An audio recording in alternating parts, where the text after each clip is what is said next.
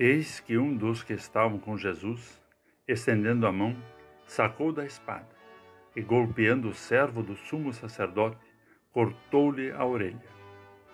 Conforme o Evangelho de Mateus 26, versículo 51. Olá, querido amigo da Meditação Diária Castelo Forte 2023, dia 31 de março. Hoje eu vou ler o texto de Jair Fernando Souza, com o título Traição e Prisão. Muitas vezes vemos notícias de pais que, mesmo sem saber nadar, jogam-se na água para salvar o filho que está se afogando. O que não conseguimos entender é como um pai pode enviar o seu filho para a morte para salvar outras pessoas, ainda mais pessoas culpadas de seus pecados. E foi isso o que aconteceu no Calvário.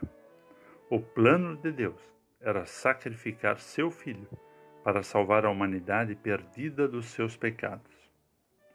Mas isso não estava muito claro para Simão Pedro.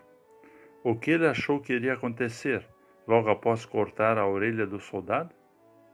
Talvez que os outros discípulos o seguiriam, encorajados pelo seu exemplo, e assim derrotariam os soldados.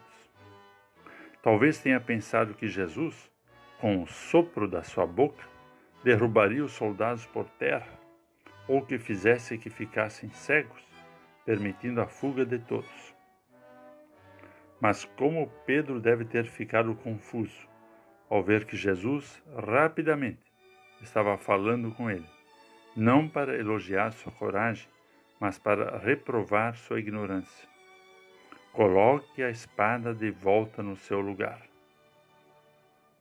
Os discípulos de Cristo não iriam realizar a missão de Deus pela força das armas, mas pela palavra de Deus, no poder do Espírito Santo. Que entrega é esta que levou Jesus a aceitar o amargo caminho do Calvário?